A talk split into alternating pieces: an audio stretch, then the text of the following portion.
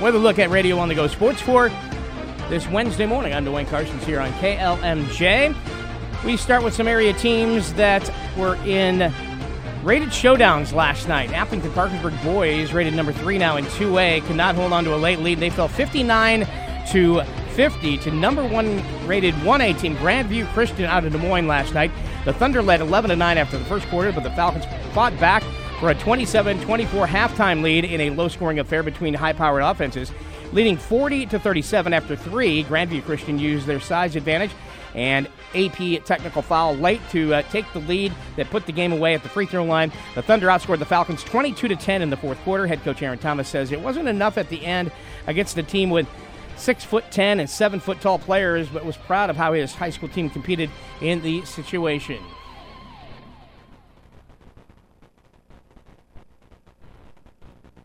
Exerted an awful lot of energy on the defensive end, just giving up as much size as we did. But thought we really competed, and they really face guarded Gavin and, and Garrett, made things tough for them. The and their girls shows were at some points, but it was a a struggle, and another guy stepped up, you know. And Nick Neuroth took their leading score shot and made his life miserable and really wore him down. We just unfortunately fourth quarter i don't know if we ran out we just didn't shoot it well enough make enough shots there late to get the win. We knew we'd have to fight and compete on the block and i, I thought you know uh, will hodges played on the bottom gavin you know we played some triangle and, and even martez was giving up you know eight inches. And those guys they, they competed all night. And i know at halftime we'd only given up five offensive rebounds and um, they might have got a couple more in the second but not a lot.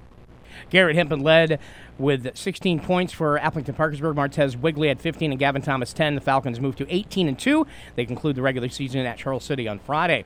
Another rated matchup in girls basketball was one number one versus number one. Class 2A number one Dike New Hartford girls basketball team handed its first loss of the season last night, falling to at home to number one rated 1A Algona Garrigan 62 to 46, and highly anticipated matchup. The Golden Bears found an edge late in the first quarter that they never gave up in a 13 to 2 run to close the period and built a 19 to 8 lead after the first quarter. Bishop Garrigan was able to control the tempo and play their style to gain control. After an even second quarter, it was 32 to 21 Algona Garrigan at the half. Third quarter, the Wolverines cut the deficit to single digits, triggering a Bishop Garrigan timeout. It was 41 35 at that time after three quarters, but a 9 to 2 run set the tone for the fourth quarter to start that period as the Garrigan uh, Golden Bears pulled away for the win. Head coach Bruce Dahl says it was a critical test right before the playoffs on Tuesday night. I think that, like I said, you can learn a lot more in these kind of games than you would, you know, by playing, you know, a different team on your schedule. You know what I mean? And so there's, there's, uh, I think it can refocus you, and you know, a loss before playoffs isn't necessarily a bad thing, as long as you, you know, rebound and, and refocus, and, and, that's what our girls will do. We're going to be a better team for it. We just got to lick our wounds here a little bit and, and understand that, you know, that we we can take away positives from this. Iowa State commit Audi Crooks led the Golden Bears with 29 points and numerous rebounds. Peyton Peterson led the Wolverines with 17 points. Garrigan defeated the Wolverines for the second straight season after winning by five a year ago up in Algona.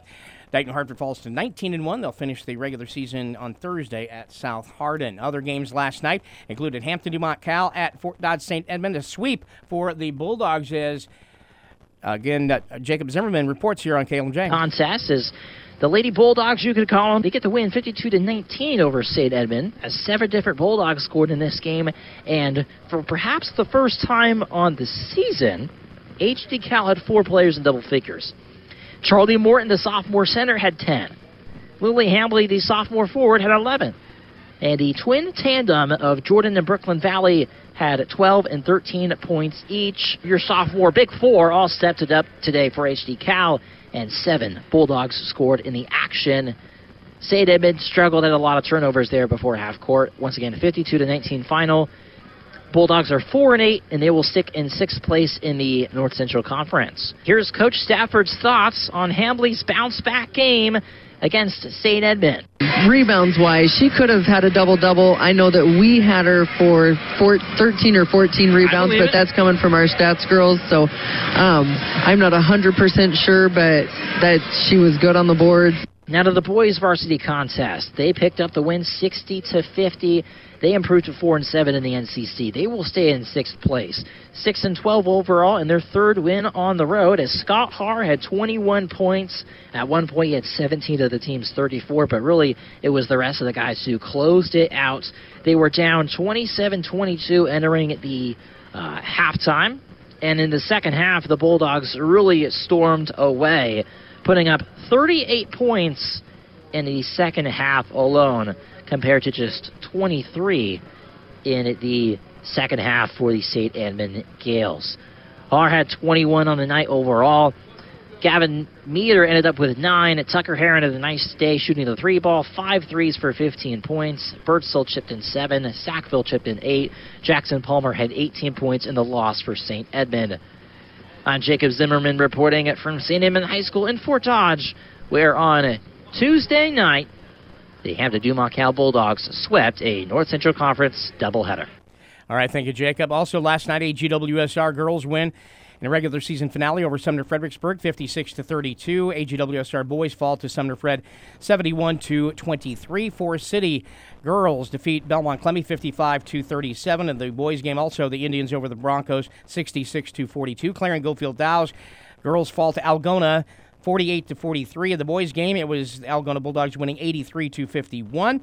And also last night, Iowa Falls Alden girls defeat Webster City 60 to 36. Webster City boys though win over the Cadets 61 to 41. South Hardin in action in boys hoops and they fell to Jesup, Jesup that is, a 72 to 69. Well, Drake raced out to an early 17-point lead and hammered Murray State on the road 92 to 68. It was the sixth win for the Bulldogs, who improved to 11 and 4 in the Missouri Valley. Drake shot a sizzling 59%, including 12 of 21 from three-point range really locked in uh, into our prep. Uh, they, they, practiced terrific yesterday. The shoot around guys were really engaged into what we were trying to do, and and uh, they came out and, and uh, like we said, we wanted to come out swinging tonight, and, and uh, I thought uh, they did a great job with that and got off to an early start. Ball movement was awesome. That's Drake coach Darren DeVries. Tucker DeVries had a career high 32 points in the win for Drake.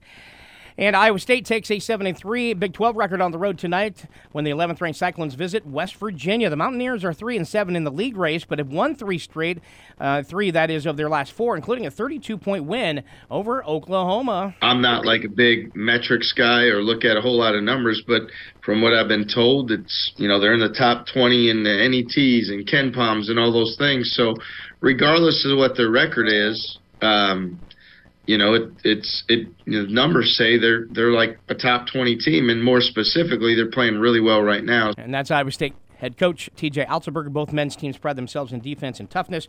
ISU has lost four straight road games, including three straight in Big 12 play. We'll have the action for you tonight on KLMJ. It is a early game, 6 o'clock is tip-off. 5 o'clock is pregame at West Virginia for the Cyclone men. Northern Iowa guys are at a 7 o'clock tip-off at Evansville, 6.30 pregame. You can listen to that on KQCR. Also going on this evening, the Wartburg men and women are at Central. Ellsworth Community College men and women are at Northeast Community College. And the NIACC Trojans are at Iowa Lakes in Men's and women's action.